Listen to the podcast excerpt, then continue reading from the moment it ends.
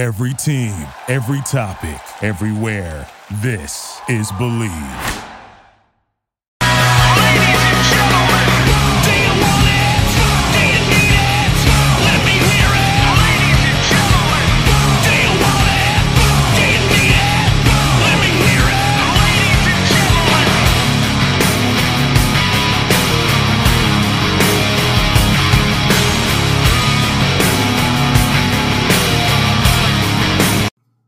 Razorback Nation, welcome to this episode of the Hawg Talk Podcast. If you like what you're listening to, make sure you hit the subscribe button and leave us a review while you're listening on your Apple device. You can also catch us on Spotify, Stitcher, Anchor, iHeartRadio, and any popular podcast platform. You can also catch the Hawg Talk daily, following us on Facebook, Twitter, Instagram, Snapchat, Discord, and our website, thehogpen.net. We hope you enjoyed this episode of the Hawg Talk. Yo, welcome everybody to episode 35 of the Hawg Talk podcast. I am the Friday host, Ty Hudson from the Pig Trail Network YouTube channel. With me today is our kick-ass producer, Mr. Porter Hayes. How you doing, Porter? Having a good week? Doing yes, sir. Yeah, doing very good, man. Uh, got to go watch some amazing ladyback action last night, and got to Hmm. meet up with Coach Neighbors and and the team. So that was that's always a good experience. Uh, ran into a little bit of uh, blowing snow on the way back from the game. Yeah. So Yeah, it was it was coming down in Fayetteville there for a little bit. I had to stop to put some gas in my tank, and it was it was uh, I it kind of came out of nowhere for me. I didn't even know snow was in the forecast, and I called my wife and I was like, "You won't believe it! It's snowing in Fayetteville," and she's like, "Yeah, it's been in the forecast all week. What are you doing?" So it caught me by surprise. But you got home safe, obviously. So it, yeah, lucky it was it wasn't sticking. It was just it, it's it's a weird how the when the weather guy says the Bobby Hopper Tunnel eh, north or south, it's like it stopped snowing once I got south the tunnel. So I don't know if there's a weather barrier there at the tunnel, but it definitely has a factor on whether it's snowing or not. life is different on the other side of the tunnel. I think that's what it is. Uh, it's It- part of being on the south side. Is that the transfer portal? Is that where everyone That's goes? where the yes from yes. the football program after the season's over with and what we saw last year. That's where it all happens. It's that that gum tunnel. Um, but we are, of course, as always, powered by the Yellow Jacket Drive-In. Uh, today on this episode, we typically try to keep them short. We, we try to keep the Friday show under 45 minutes. Obviously, last week, Porter and I, especially Porter, we had a lot to get off our chests. Uh, this week, you know what? I, you and I both went to that women's game last night, and that's where we're going to start, and then we'll we'll transition to football, if if that's what they call it in Fayetteville these days. We'll transition to that, but first, let's talk about that women's game. Uh, Porter, the Razorbacks, the Ladybacks, they won. Uh, really, it to me, it felt like they controlled the tempo. I want to say like sixty percent of that game against Oklahoma City, the Stars. Um, and I felt like they controlled the tempo. They, they they got off to a slow start, but then they bounced back. But I wanted to get your take on on on what you saw last night.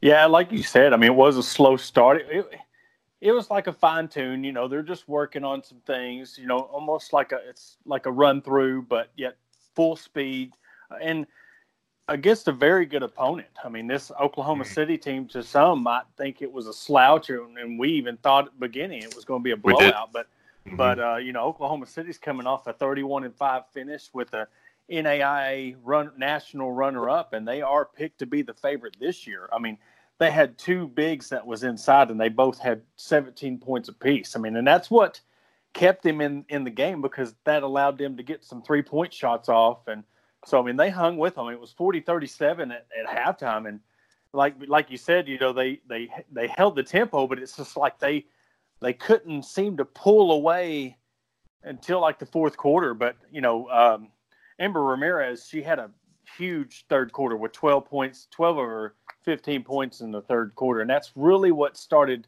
to to separate the game. And of course, Chelsea Dungee, oh my gosh, she is all all that is advertised. I mean, Yeah. she could have easily dropped 50 if she would have stayed in the game the whole time. But I mean, what she did play, you know, she had 31 points, 9 of 13 shooting, and 6 of 9 from three point line. She is a threat.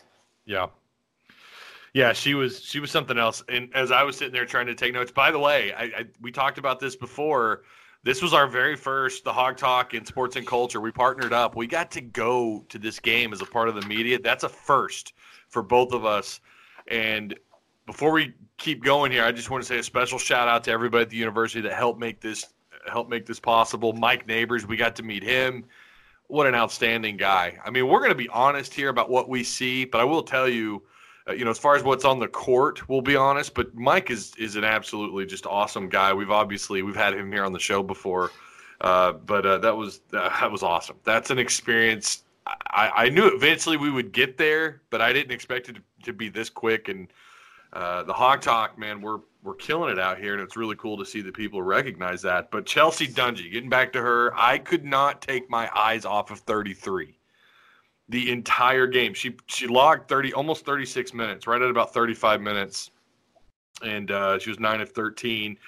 Uh, what'd you say? What, what was it? 31 points. Yeah, 31 points. I think at one point we looked at each other. There wasn't much time left, and they kept her in the game, and she was at 29. It was pretty obvious they wanted to get her above that 30 point mark. I, I you know, confidence is everything. I completely get it. Um, what else can you tell me about about Chelsea? What what is it about her that makes her so special? I mean, because she is uh, the rest of this team. They've got, I think they've got solid depth. I think they've got some pretty good talent here. But there's something about Chelsea that just kind of separates her from the rest of the pack. What do you think it is that you've seen? I, I think she's just totally grasped that leadership role. I mean, you know, mm-hmm. last year that that SEC tournament run where she basically, and no offense to the other other teammates, but she she picked that team, put it on her back, and they went to the finals of that SEC tournament.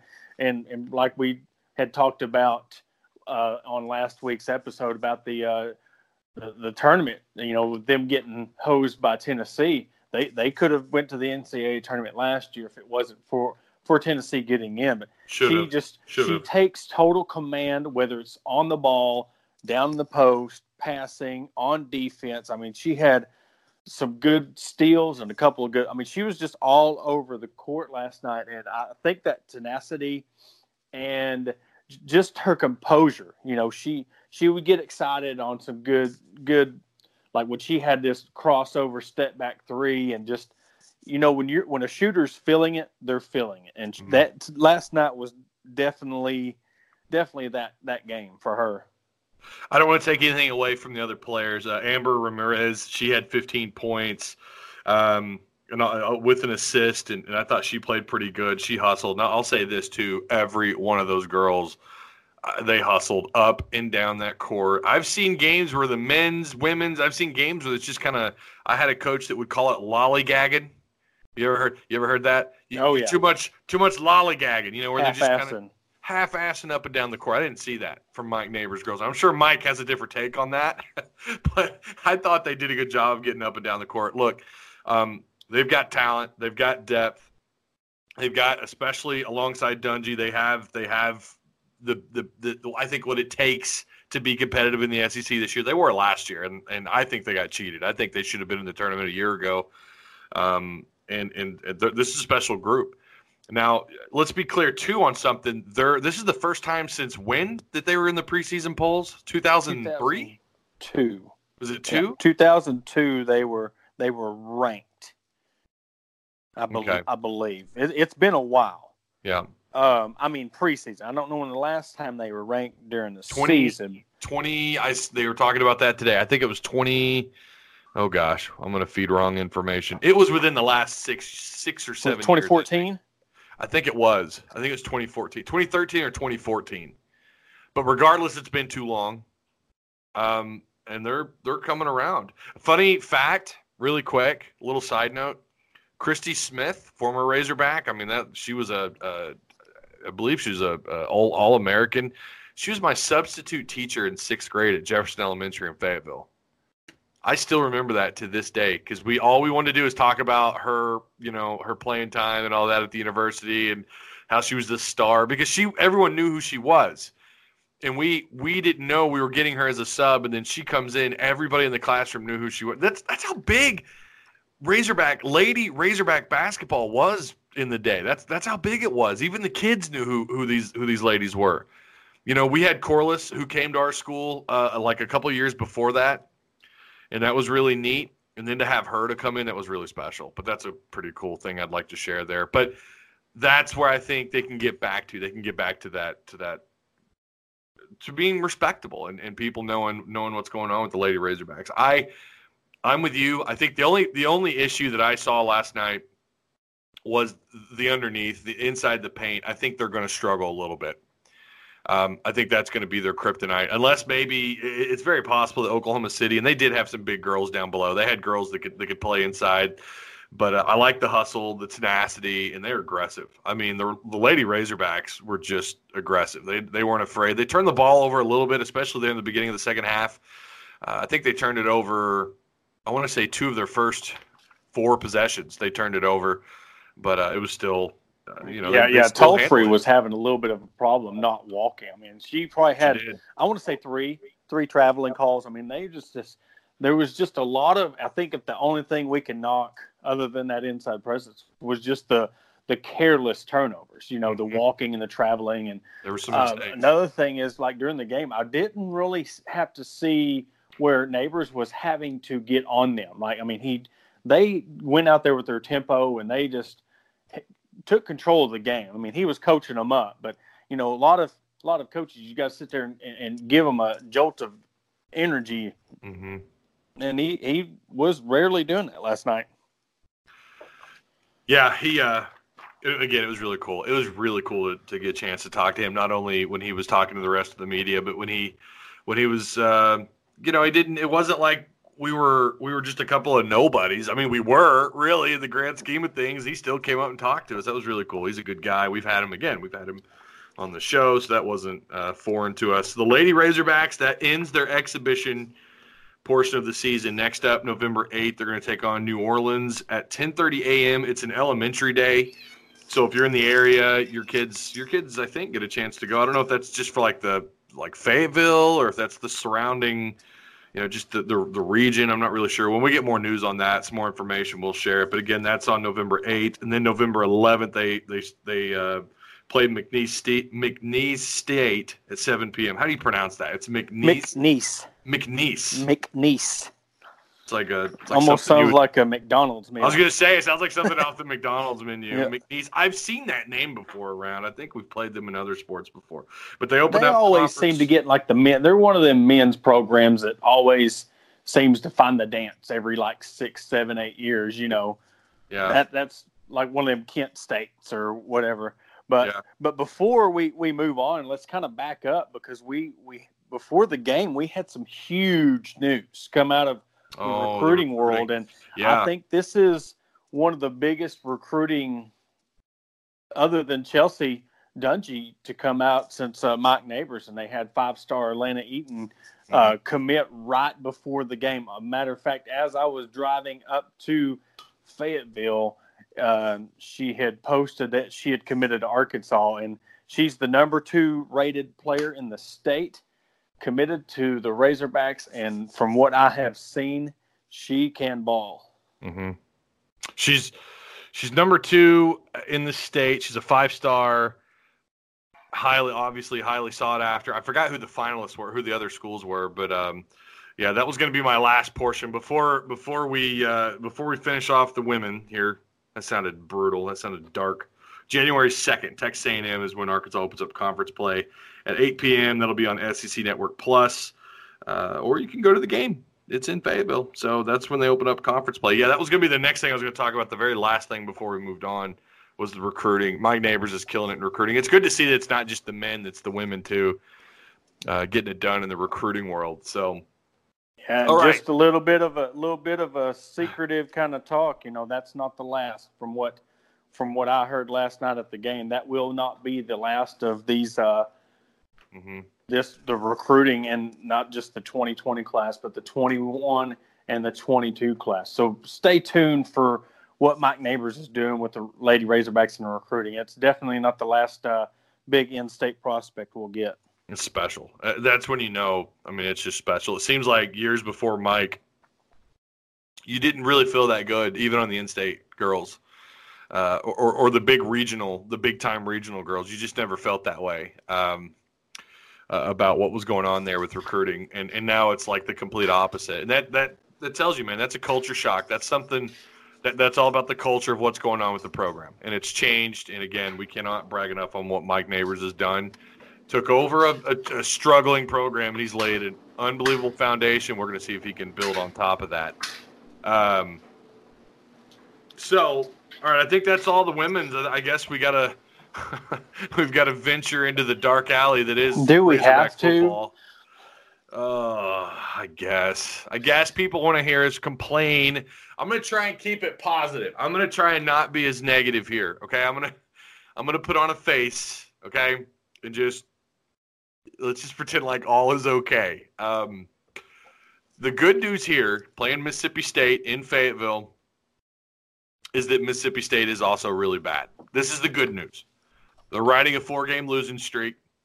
Uh, they did play. I watched them play Kansas State, and, and that was actually a pretty competitive game for a little bit. Uh, and then obviously K State ended up winning that game 31 to 24. Uh, their wins this year include Louisiana Lafayette, uh, Southern Miss, and Kentucky. They do have a conference win, but other than that, they've lost uh, to Auburn on the road, at Tennessee on the road, obviously to LSU 36 to 13. The fact that that LSU game wasn't like 59 to 3 is pretty astounding because LSU and Joseph Burrow are absolutely killing it. So, but it's still, I mean, 36-13. There's no way to make that look sexy. And then on the road against A&M, they lost by 19, 49 to 30. So, this will be a 3 p.m. game on the SEC network. Obviously, again, it's in Fayetteville. If you happen to go to the game, well, just bring a coat and I don't know, maybe well, I'm not going to condone sneaking in alcohol, but you're going to probably need to load up before you go into into the stadium because it's going to be brutal uh, with the weather and how bad this football game is going to be. For it's going to be an ugly game. So, a real quick rundown on on what Mississippi State is. They are 109th or 106th in the country in passing offense at 192. They can run the ball a little bit. They're top 50. That gives me some concern because it's not that hard to set the outside edge against Arkansas. They they average 186 on the ground and uh, 25 points a game. They give up, and this has been their their issue. They give up about 31 points a game. All right. So I don't even know where to begin who do you think is going to be the quarterback? Who do you? That, let, us start with that. Who do you think should be the quarterback? I mean, where do, because everybody's this kind of been the hot topic of mm. do they do they stay with either Hicks or do they start with John Stephen Jones and then eventually bring in KJ? What What are your thoughts on that part? This is this is one of those weeks where it's like you, are playing a horrific team. You can play your freshmen and not worry about burning their red shirt. That's obviously something the staff worries about, and I understand that. I do. I can't fault the staff for you know trying to keep up with what's going on and what's going to happen after the year, making sure you have guys prepared before they hit the field and all that. I get it, um, but it's stupid that John Steve their their handling of the quarterback situation two years in a row now is just atrocious. It's bad in my opinion, you should just for, forget it. Just put John Stephen, put him in the game. Let him start. Let him play. Let him get a half. Let's see what he can do if he provides the uh, the spark. I don't see what the harm is at this point. Um, then, if, for those of you who want KJ, I don't know that you see him this week. God only knows what's going to happen this week, and that's what makes it so tough too. Porter is like they are going to rotate some more freshmen in. I think throughout from from here on. I just don't know what you're going to see from both sides of the ball when that happens, and I don't know how much of, of these freshmen you're going to see. I, I, really wonder if they're going to if they're going to play freshmen just to keep people happy and to keep the players happy, because you know there's all these rumors about these guys transferring. I, I'm going to say they probably trot.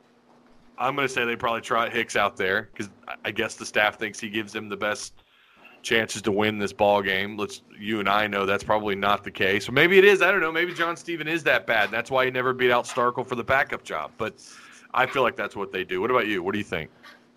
I just I, I think you and I everything every prediction or everything I've said about when it comes to the quarterback, who's going to play, who's going to start. I've been wrong all year. Uh, I, I, was one at the first year. Oh, it's going to be Starkel. Starkel's the guy. Yeah. Then he, then they start Hicks. He comes. I mean, so it's it's the point to where a lot of people, and I've heard a couple of media, you know, we talked about this last week about being scared about throwing a freshman out there. But mm-hmm. to me, I mean, John Stephen Jones has proved that he can at least move the ball against a top ranked SEC defense. Mm-hmm. You know, how much he did, I mean, that's neither here nor there. He could prove that he could move the ball. And we have, are in eight games now, and we're in the same situation was last last year. Yep. You had two quarterbacks, and you didn't know what you was going to get out of either one of them. Nope. So why not, on that aspect alone, why not let him get the start? I mean, he ain't going to do than what the last two have done, going three and four and five interceptions. You know, they've only thrown Starkel and Hicks have only thrown nine touchdown passes this year. Let that sink in. Eight games. And they've thrown more interceptions than touchdown passes in two games compared to the eight where they have nine touchdown passes. Yeah. Uh, you have, I mean, I can't say you have to because they probably won't, but I mean, that's to me, that is the most logical thing to do is just to he's not going to do any worse than than what Hicks or Starkel has has done starting. Yeah. So why not? Combined with Starkel and Hicks, you have 11 interceptions, and then um, Sam Loy has that other. The punter has the other pick, so the team accounts for 12. I can't help but laugh because you know we know what happened on that. Well, at least Baker Mayfield, you know, switching to NFL just right quick. At least Baker Mayfield got the heat off of Arkansas with his pitch, whatever it was, and interception. Yeah. So they're, they're yeah. not talking about Arkansas. But Joel Klatt did say that uh, he thinks Arkansas is the worst college football team in America. And you had your buddy Paul Finebaum even come on and say that Max Kellerman could throw and score with Alabama against Arkansas. He's not my buddy. I don't. I. Well, I, well, you know, SEC buddy. What you know, is SEC guy. But you know, just coming on there. I mean, there's been a lot of shade thrown at Arkansas. Oh yeah. It's it, it's sad that they're not talking about Vanderbilt no more. Arkansas is the new Vanderbilt. Oh, I was gonna say it's absolutely deserved. I mean, it. it oh yeah, it falls back yes. on on on this head coach and uh, and this staff and being unprepared week in and week out. I, I, I don't know.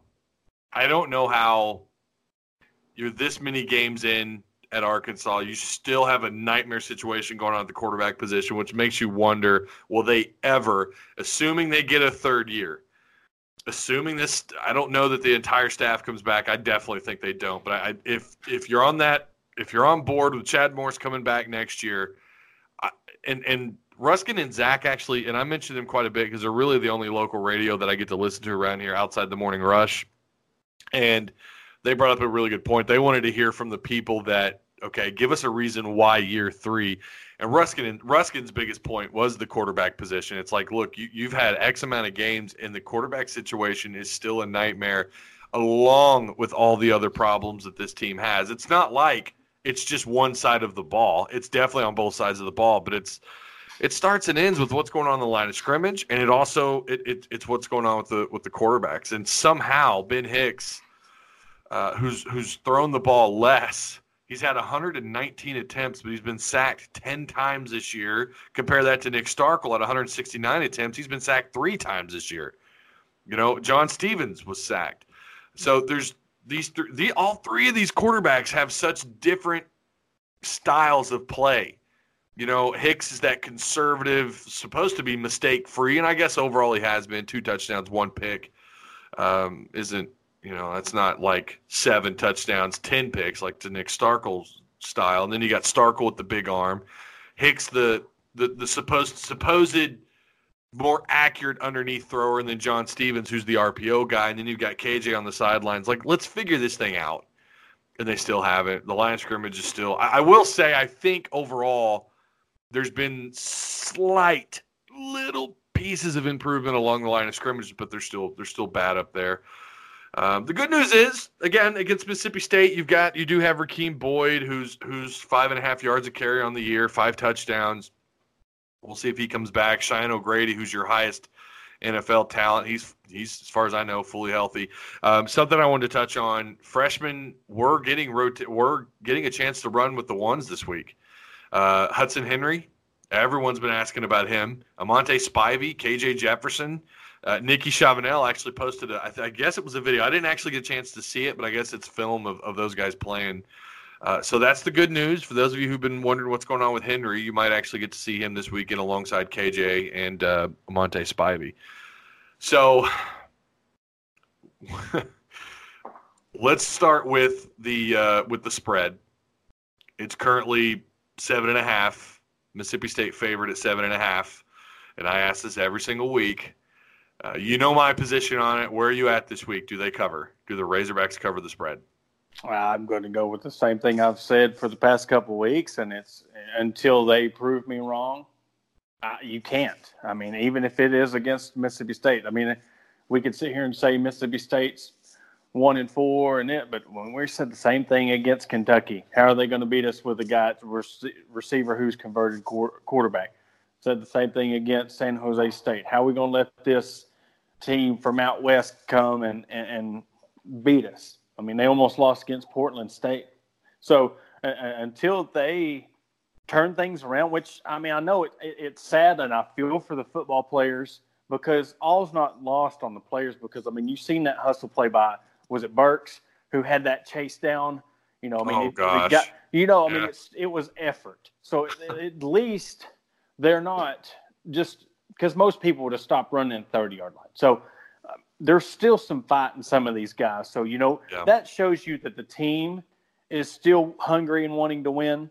So, I mean, that's the one plus you could say about it. So you never know. They might bring in John Stephen Jones. He starts and it gives them that spark. And, you know, the, the, the team is, is tired of losing and they're playing against a team that they could actually beat. Because, I mean, it is plausible and we'll just see what happens. But no, and, and, until they uh, until they prove me otherwise, I'm gonna have to keep on. I mean, I believe that they still want to fight, but as in win and covering, and, and it's seven and a half, right? Seven and a half points. Yeah. I mean, maybe if it was a 13 or 14 point spread, maybe, but seven and a half, I, I, am going to go with Mississippi State covering and, and, and winning yeah. outright on that. Yeah, I, I, would too, and I'm not going to pick them to cover the spread. And, and, as of right now, Arkansas is favored to beat Santa, or excuse me, yeah, they were picked to cover or to, to beat San Jose State, and we saw that happen. Western Kentucky, they are favored right now. I think the uh, the Football Power Index from ESPN, I think they have Arkansas favored at like 60 percent. Um, I, I just right now, as it stands, unless this week is what is going to, you know, could change our minds. There's the possibility of that. Um, even if this is a close loss, because it's such a low spread and, and it's uh, the over unders at 58 and a half right now.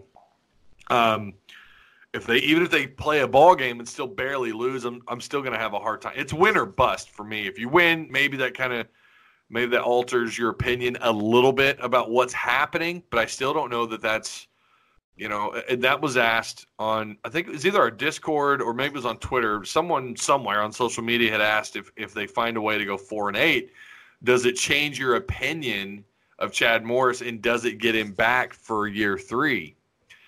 And that's kind of where I wanted to end on. That's kind of where where I want to uh, end the podcast on and, and make that our last little bit here on, on covering the game. What about that? If they find a way to get past Mississippi State you would have to assume they would they would have to get have to be able to get past Western Kentucky. I know it's not safe to assume anything with this ball club, but what about that, Porter? If these guys find a way to get past Mississippi State and Western Kentucky, does that change your mind? And does that bring Chad Morris back for year three? Yeah, I, I think it brings him back, of course, because one, it gives them that SEC win. It gives them four wins. I mean, and but I don't. I think that some changes needs to be made in his staff. I've said this for like a month now. You know, with with him changing his coordinator. So I mean, yes, I mean that's all that's eluding him right now is that SEC win. And if he happens, because nobody expects him, it's not like they're coming into an 0 and 20 Vanderbilt team and they beat them. Well, you're expected to to beat them. They're not expecting them to win this game or the Missouri game. So if mm-hmm. they find a way to win either one of those games, and of course, you know, the Western Kentucky, which Western Kentucky lost last week. So yep. they're not going to have that steamrolling confidence coming into that Arkansas game like we, we thought. You know, Ty Storey's going to come in undefeated, and but he's still going to have a chip on his shoulder. But that momentum's not going to be as much as if they come in on a four or five game winning streak. But yes, it, I, and I think even if they don't win an SEC game and they win that Western Kentucky game, I think Chad Morris comes back for a third year. Should he? That's that's not my decision, but it, it, it's one of them things that I really think that the only thing that would keep him from coming back next year is if they just lost the rest of the games of the season, and they, I mean, that's including the Western Kentucky game. But if they win one of these games and then the Western Kentucky game, yeah, I, I, I see that that would be his his saving grace for for another year. Yeah, I I didn't respond. Again, I forgot where I even read that, but someone had asked us about that, and it would change my opinion. It would have to. It'd have to change your opinion to some degree because you got that SEC win and you beat a team that everybody was talking about with Ty Storey and all the all the drama and the the luggage that comes along with that, and you you got past them and you found a way to go four and eight. The question is, how good is it for Arkansas's health to keep Chad Morris around? If that's your bragging point, you know, oh wow, we beat, you know, we lost to San Jose State because these losses or these wins wouldn't erase what happened with San Jose State. It wouldn't erase, I don't think, what happened when you combine that game in Kentucky and then how poorly you played against Portland State. But it would change my opinion. And uh, long term, I don't know what that yet. Obviously, I think it would bring him back for year three. I don't know if that's good for Arkansas's long term health.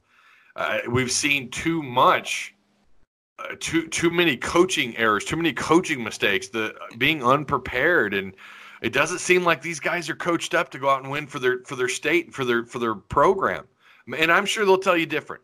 I'm sure one of them will come across this, or if, if we were to say this on social media, well, they'd come back at us with, "Oh, we have all the pride and whatever, and we play hard." It's not that. It's just whether or not you're, you're truly. Are you really bought in? Are these players truly brought in? I know there's hustle, and I'm with you on that. I think there's some guys on this team, not maybe not all of them, but there are definitely some guys that have hustle in them and want to play and want to want to get after it. But uh, overall, you just wonder at this point. You just wonder what the hell you're going to see on the field, and and you wonder what the product's going to look like this week. And we have an idea that's probably going to be pretty bad. It, it's not going to be good. Um, and I think this is going to be an ugly, ugly game. There is an opportunity here because of how bad Mississippi State is as a program. Uh, they are favored. Mississippi State's favored at 74%. Arkansas is obviously at 25 or about 26%. Um, Shrader, their quarterback, this is not a guy that should look like an all star. I just have a feeling he probably will. 75 of 136 for 1,000 yards, seven touchdowns, five picks. But, you know, you could probably tack on some extra yardage in this one for him. Uh, he's going to be able to bolster his confidence after this one, unless, you know, they they get after it this week. If the Razorbacks can find a way to completely, I don't know, do something you haven't done this year, but uh, I think that's going to do it. I, I, again, I'm not obviously picking them to cover the spread. Porter's not. Uh, I'm. I don't know if I even want to give a prediction. I, I think it's going to be probably one of those 25 to 14 or 25 to 10 kind of games is what it, what it feels like to me. Do you want to make a prediction, Porter? Do you want to put a score out there? Mm. Man, uh, let, let's go because they have good, they're able to run the ball. I will say 35 17. Okay. All right. That's a good one. I, I could see that happening. All right. Well, that's gonna that's gonna do it. Uh, we want to say thank you again. We're powered by the Yellow Jacket Drive-In. Jacob should be back uh, this Sunday when we record. So the Monday show, he should be back, and and uh, yeah, we look forward to covering more women's content as well as the basketball season starts to begin for both men and women's. We're going to try and cover them as much as we can and bring you guys the latest. Porter actually did write an article that's up on our website if you guys want to go check that out. Um, you want to you want to give them the info on that, Porter? Yeah, it's just the it's a recap of the uh, Oklahoma City exhibition game. It's on Sports and Culture, uh, Sports Media, and it's on the Hawg Talk podcast uh, Twitter page. It's on the Hog Pen website, and it's on my Twitter feed at Clemson Fan NAR. There you go. Bada bing, bada boom. And right on cue is my neighbor's dog, everybody. Thank God it happened now and not the beginning. He's, I don't know if you guys can hear that, but he gets pretty loud. So, anyways, that's going to do it. Thanks again. We'll see you guys on the next episode. Woo pig.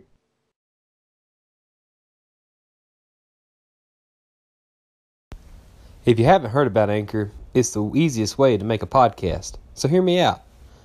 It's free. My father in law always says the only thing better than cheap is free. So take advantage of it. There's a creation tool that allows you to record and edit from your podcast right from your phone or computer. Anchor will distribute your podcast for you so it can be heard on Spotify, Apple Podcasts, and all the podcast platforms out there. You can make money from your podcast with no minimum listenership. It's everything you need to know to make a podcast in one place. So, download the free Anchor app or go to anchor.fm to get started.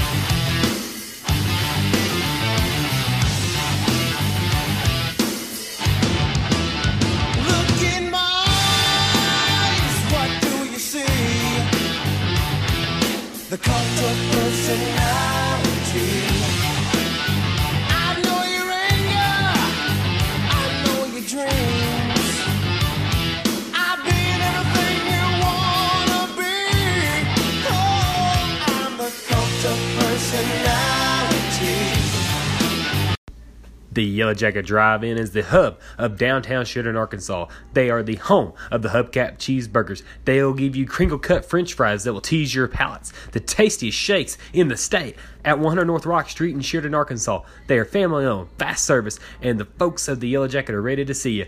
Call in your order ahead at 870 942 2486.